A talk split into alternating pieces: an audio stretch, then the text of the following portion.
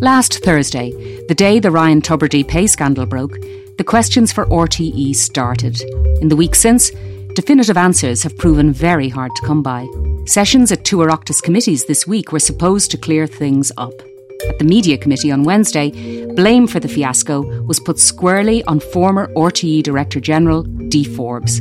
These transactions were approved by the Director General. It's a culture that's in there that accepts that, well, that's approved by the DG, so I'm not going to talk about it. But RTE's performance at that committee met with plenty of criticism. Minister Catherine Martin has said effectively, more transparency, please, than yesterday. The Public Accounts Committee on Thursday was the bigger beast of the two. Politicians peppered RTE top brass with questions about governance, finances, and salaries. Some found the questions more difficult than others. I don't know what my exact salary is off the top of my head, but, but I can give you. I, no, I can give you. Absolutely outrageous. This is in the news from the Irish Times. I'm Bernice Harrison. Today, RTE at the Public Accounts Committee. Did our national broadcaster give a true account of itself? I talked to political correspondent Jennifer Bray. Jennifer, there's an expression in the theatre world that a bad dress rehearsal makes a great first night. So on Wednesday, RTE was called before the Media and Arts Oireachtas Committee. That to me is the dress rehearsal. And then on Thursday, they were called before the big guns, the PAC. Tell me what was the reaction to Wednesday's appearance? Yeah, that's a very interesting phrase, and actually, I think it's it's very apt, realistically, for for today's hearing. So, what happened today, effectively, was the Public Accounts Committee hearing, um, where RTE senior executives, RTE chiefs, came in before TDs, effectively, to answer questions on the uh, misrepresentation of payments to Ryan Tubridy over the last number of years. Now, we know, like you said, there was a committee hearing on Wednesday um, and the media committee, that is. And I think there was a feeling after that committee that the, the questions hadn't been adequately answered, that there was a bit of perhaps reluctance there to get into some of the nitty gritty around what had actually transpired, how this happened effectively. Um, and you can tell that there was that frustration in the world of politics um, reflected in a statement made by the Minister for Arts and Media, Catherine Martin, on Wednesday night when she talked about how it was vitally important that when RTE um, bosses went in before the, the PAC today, uh, on Thursday, um, that they engage in as trans- transparent manner um, as possible. And I think the implication there really was that they hadn't, that they hadn't necessarily engaged in the manner that perhaps she had been expected, expecting, and other politicians had also been expecting. So they came in today, and I think from the very get go, I mean, from from the moment they sat down, there was a change in tone. As a trained accountant and a former financial controller, I am appalled. The person who set the tone um, at first was that was the chair of the RTE board, Siún Ní Raghallaigh. As to how payments were recorded and presented in the RTE accounts. What was the motivation here? It appears to me that this was an act designed to deceive. She talked about how this was, in her words, she said, an act designed to deceive. They were really, really strong words, very strong opening statement for her. And I think that set the tone for the rest of the hearing. The hearing went on, it started at half one, go, went on way past five o'clock. Um, you've boiled it down to 10 key facts that we learnt on Thursday. The first one concerns Dee Forbes. Yeah, so before we even kind of got into those opening statements that I mentioned, the, the chair of the Public Accounts Committee, Brian Stanley, in his preamble, um, he talked about how he wanted uh, witnesses to know, and I suppose the wider public watching, because I'm sure there are plenty of people who were watching um, that hearing, um, about how the, the committee was soon to seek these powers of compellability. Um, so basically, a committee can't do this. There are procedures uh, under which they get access to it. Um, and that basically the PAC is going to do this. The long and the short of it is that they want the former Director General Dee Forbes to appear when it is medically appropriate to do so, or when she is feeling well enough, when she is when she is physically able. So that was the first thing that he said, and I think it's it's really it's it's an important thing that we learn because there's a lot being said about Dee Forbes. There's a lot being said about her role in this. There was even, and we can get into this a little bit later, members of the RTE executive board who were talking about things that in the, this is their account now that she said to them about how this happened mm, about so one side you know, of a story one side of the story mm. and i think there there are some politicians such as i think labour's alan kelly who believe that if she did appear before the public accounts committee or another committee that perhaps she would have her own version of events that maybe wouldn't reflect so well on the board. Uh, they were the words that he used in the Public Accounts Committee. So it is important, I think, and, and politicians are very keen to hear from her. And, and Leo Varadkar was in Brussels and he was also asked about this and he pointed out that there are procedures now, because there weren't always, we know that from past um, committee hearings, there are procedures in place for witnesses to be treated fairly. You know, we've got rest breaks and, and, and, you know, actual time limits now. So, so that was the first thing we learned. Okay. So the second thing was that the RTE executive board is going to be overhauled or reconstituted. And I, I should just say the executive board, that's that's the senior managers. That's not the board as we would normally call a board. That's the senior managers. Isn't that correct? That's right. Yeah, that's the senior managers. Um, and many of the people who I suppose we've been hearing from over the last couple of days. Um, the interesting thing about this, I think, is that when RTE first came out with their statement last week, I think it was about, you know, what had happened, etc they almost made it out that the the blame here actually didn't land on the executive board. You know, they talked about how members of the board had never had enough information to fully know or fully discern what actually was going on with these payments. And today, the interim deputy uh, uh, director general, Adrian Lynch, he said that the board failed in its collective responsibility in the events that led up to this. It is true that the executive board failed in its collective responsibility to act as a collective and failed to ensure good governance in this matter. I've spoken to Kevin Bakhurst last night, and I understand from Kevin that his first task uh, when he begins on July the 10th will be a complete reconstitution of the executive board of RTE. So to me, that was a change in tack. And also, we know that the government are initiating their own review. Um, the terms of reference are being developed for that. And I think that review will also look at the governance in RTE, perhaps on a wider scale, and look at whether it's fit for purpose.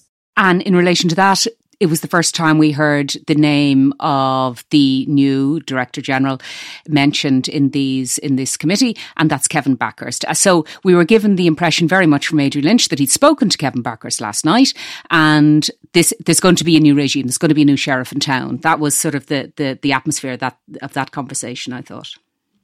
Definitely, and I think the new uh, Director General Kevin Kevin Bakhurst is um, arriving into to quite the scene, really, isn't he? Realistically, yeah. he'll have many things to do. And one of the things that actually came up was it'll be his job to draw up this register of interests for presenters, so that there's more a transparency, I suppose, in in in what interest they they hold, um, whether that be company wise or elsewhere. Now, the third point was about salaries. Um, the uh, RTE has committed to publish the salaries beyond the top 10. Like they were drag kicking and screaming some years ago to publish the top 10 salaries. And in fact, actually, this is a lot about the the mispublication of the top 10 salaries that Ryan Tubridy's salary is not published correctly. That's actually the kernel of this. And I felt that was quite lost in the in the Oireachtas committee grilling. But anyway, so uh, Ali said, yes, we're going to look at publishing more salaries. Tell me a bit about that. And then one absolutely toe curling moment involving the CFO. Yes. So, like you said, it's always been around the top 10 earners. That's been the focus. Now, what politicians and the public too want to know is what about people beyond the top 10? What about, you know, the other staff maybe who have kind of escaped that net, that kind of binary term, the top 10? Um, and it now looks as though pretty much, it's pretty much guaranteed, I think, that those further salary figures will be published. The chair of the board said she she actually undertook to do it, um, and she said she would do it in as soon as is practically possible. She wanted to extract that information and publish it effectively. And this this was in, in, in response to questions from Fianna Fáil TD James O'Connor. So there was that kind of conversation. Then there's this really awkward moment that you referenced. For, for, for the record, how much are you paid as, as Chief Finance Officer? So I'm around halfway on the committee. So the Chief Financial Officer Richard Collins was being asked, uh, I think it was by Sinn Féin's John Brady, what his salary was. Now, now this is in the context of them already saying it's all going to be published, you know. Um, and he paused and he he said something along the lines of, "It's private." I think that's a private matter. You know, I think we're going to disclose our, our we're going to disclose our earnings. We've been sorry, asked. To, sorry, just Chair, just want to intervene here for a minute. And I think he looked to the chair, Brian Stanley, for reassurance that he was, you know, safe and not answering. But actually, Brian Stanley said, "Well, these figures are going to be published. It's going to be a matter of record within hours, probably. So." Yeah, you should absolutely answer the question. I expect you to. I would expect you to answer that question. And he seemed kind of momentarily stunned. I don't know what my exact salary is off the top of my head. And then he seemed to suggest that he wasn't fully sure what his salary was, which of course led to the obvious comment from John Brady. It's absolutely outrageous. Just give you an ex- Chief yeah. Financial Officer of RT can't tell us what he's paid. Chief We're supposed to buy that. Um, now, eventually, he did say that he believed his salary is around 200,000 with a 25,000 euro car allowance on top of that, to which John Brady said that was extraordinary. But it was just a, you know, the reason why it was so awkward was because we're having, you know, this committee about transparency around money. And then we have this moment where that just for a second looked like it wasn't going to happen. So seems like RT are talking the talk. They need to kind of get easier at, at walking that walk, I think. I think it's probably fair to say, isn't it, that of all the people who were questioned today, he had the toughest time, or rather, he handled it in a way that seemed like he was having the toughest time. There's no doubt about it. There was another kind of very interesting moment um, involving him when we basically heard TDs try to get into the, the issue of these 75,000 euro top ups. Why were they labelled on invoices as consultancy fees? How did this happen? Um, what was the reason given uh, given for this? You know, because that gets to the crux of the whole thing, really, the secrecy that we're talking about. Um, and we heard terms of, of such as concealment used in the hearing. So that's not even you or I kind of putting our hypoth- hypothesis on it. These are the words being used in this committee. So anyway, he was asked about this and he recalled this conversation that he had. The auditors have basically come in, spotted this payment and said, we're not happy. On the 7th of March, Deloitte's approached me, uh, which would be normal at the end of an audit. I wouldn't be involved in the detail of the audit, but at the end of the audit, if there were issues outstanding, um, they, they, would approach me. So uh, they raised the issue of these invoices there, and they asked me what they were for. Um, I undertook then to speak to the Director General about them. I asked the Director General what they were for. Uh, she told me there were uh, consultancy invoices relating to Noel Kelly Management, and I relayed that back to Deloitte.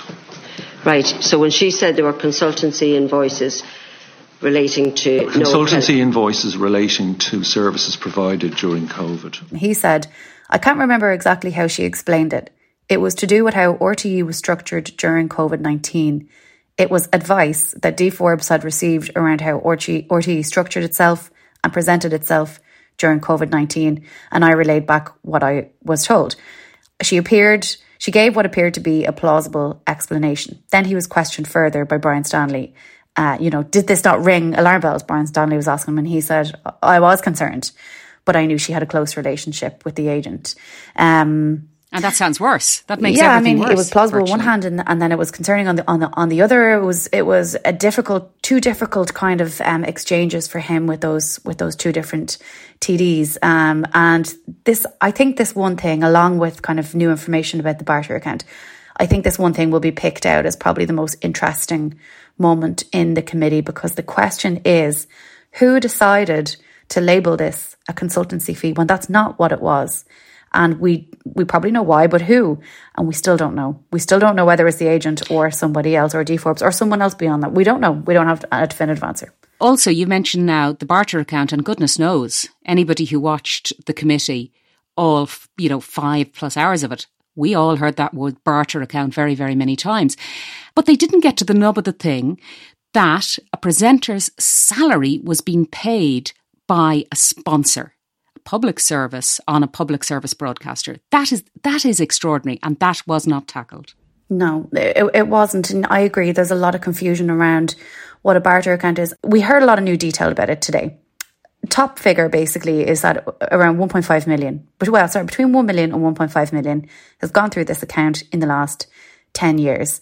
Um, and then we have our, our old friend, the Chief Financial Officer, Richard Collins, again, um, kind of been questioned about this. You know, what is it used for? Um, how you know, and like you said, still not kind of getting into the issue of the payment, the the the, the salary top up coming from effectively from there. And he talked about how it, it seemed to him that sometimes it was used for expenses that came up in the commercial department that had not been budgeted for. That raised some eyebrows because you can understand why. It's the Public Accounts Committee, you know. Um, now, Fine Gael's Colm Brophy, he labelled it as a his. now these are his words, a, a slush fund. Then I got it from Black's Law Dictionary. A reserve of money held secretly by a company that had no accountability for its use. That's exactly what we are talking about. This is a slush fund. So let's talk talk about it being a barter account. And then we had Geraldine O'Leary, the head of commercial in RTE, was then asked about, you know, give us some examples of things that have come and gone in and out of this account. And there were a number of examples given, including, uh, I think it was 111,000 euros to bring people and clients to the, the Rugby World Cup, 138,000 euro for, for 10 RFU tickets and 26 grand to bring people to the Champions League final in 2019. And there was a lot of reaction to, to this. And I, there was also a kind of not throwaway comment, but kind of slipped under the radar a little bit. Richard Collins, at, uh, the, the, the CFO, talking about how Orty is actually taking advice about whether there's a, a tax liability, about how that barter account was used. But I agree with you that the most important thing is why this account or, or how wasn't raised. But if you go back to the Grant Thornton report, if you go back to the earlier reports from earlier this week, it seemed to be that the reason it was taken out of this account is because there just wasn't a budget for it anywhere else. Okay, we heard that the the phrase the talent to describe the top 10, the stars, that that's going to be binned. Tell me about that. Yeah, um, I will admit this is not a bugbear of mine. I just, I, I, every time I hear the phrase "the talent," it just makes me kind of cringe or something. I mean, like I'm, I, I do believe that these presenters are and and, and people who do these, you know, I think these often important and amazing jobs. And I do believe they are talented, but you know, talent comes in many forms.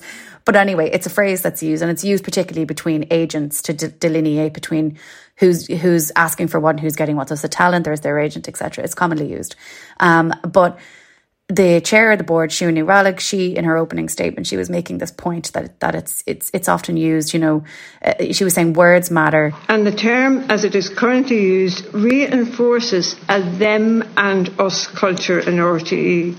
It implies some have greater worth than others. The first step in cultural change is to consign this term to the dustbin. So she said she wants to consign it to the dustbin, and I was really heartened, and, and I noted the tweet from RTE's education correspondent, who's also the chair of the NUJ Dublin Broadcasting Branch, Emma O'Kelly, and she said to us in the newsroom, the talent we are concerned with includes the young journalists who have left the organisation in recent months seeing no future within RTE. So that speaks to that disconnect as well. We also heard a lot about the month of March and various dates in that. And I thought there were times that some of the committee members were trying to do a bit of a gotcha. That, you know, did, and at the, and the heart of this is did Ryan Tubridy know this was all coming down the track when it's seemingly, seemingly out of the blue, he said, this is my last year at the Late Late. So, so talk to us about that. Yeah, when Ryan Tubridy stepped down as the host of the Late Late Show, I remember he was kind of talking about how you know, the glare of the spotlight and, and he'd done it for so long and he was kind of ready to move on uh, to a new project. And uh, by the way, nobody has any evidence that I can see right now that sort of disproves that. But now this possibility has been floated. I was trying to work out the day the director of content told me that Ryan Tubridy had come into his office to tell him that he was stepping down.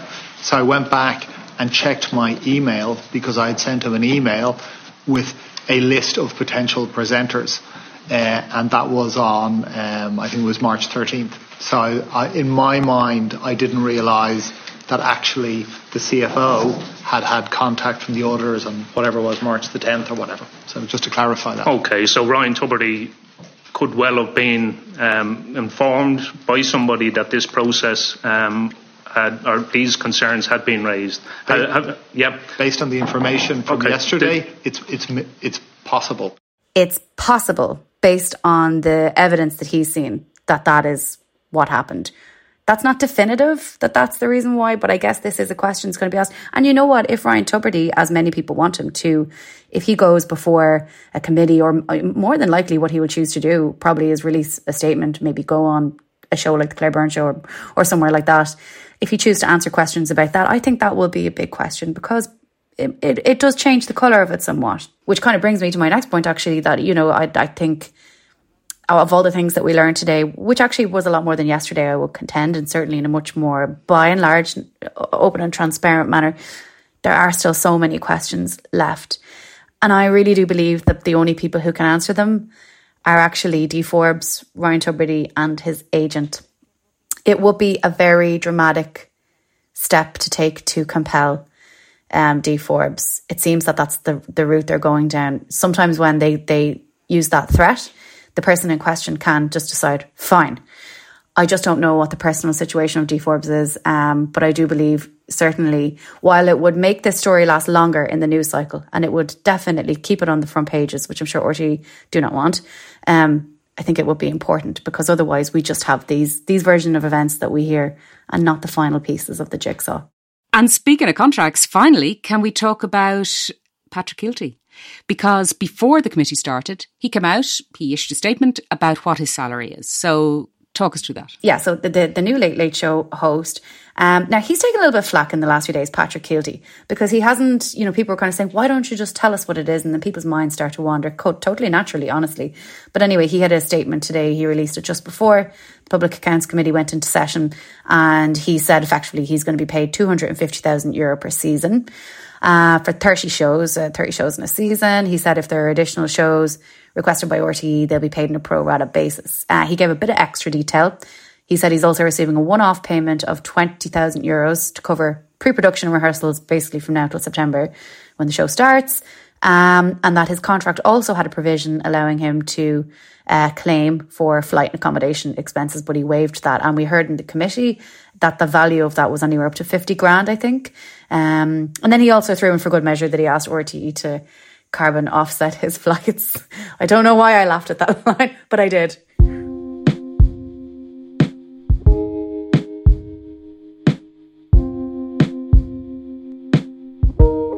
If you had three questions that you felt were not answered in this exhaustive day in the Oireachtas in the PAC committee and the day before, what would those three questions be? So the first question would be who came up with the idea to label these 75,000 euro payments uh, as consultancy fees in the invoices when that's not, as we know now, that's not what they were. We we don't have that answer.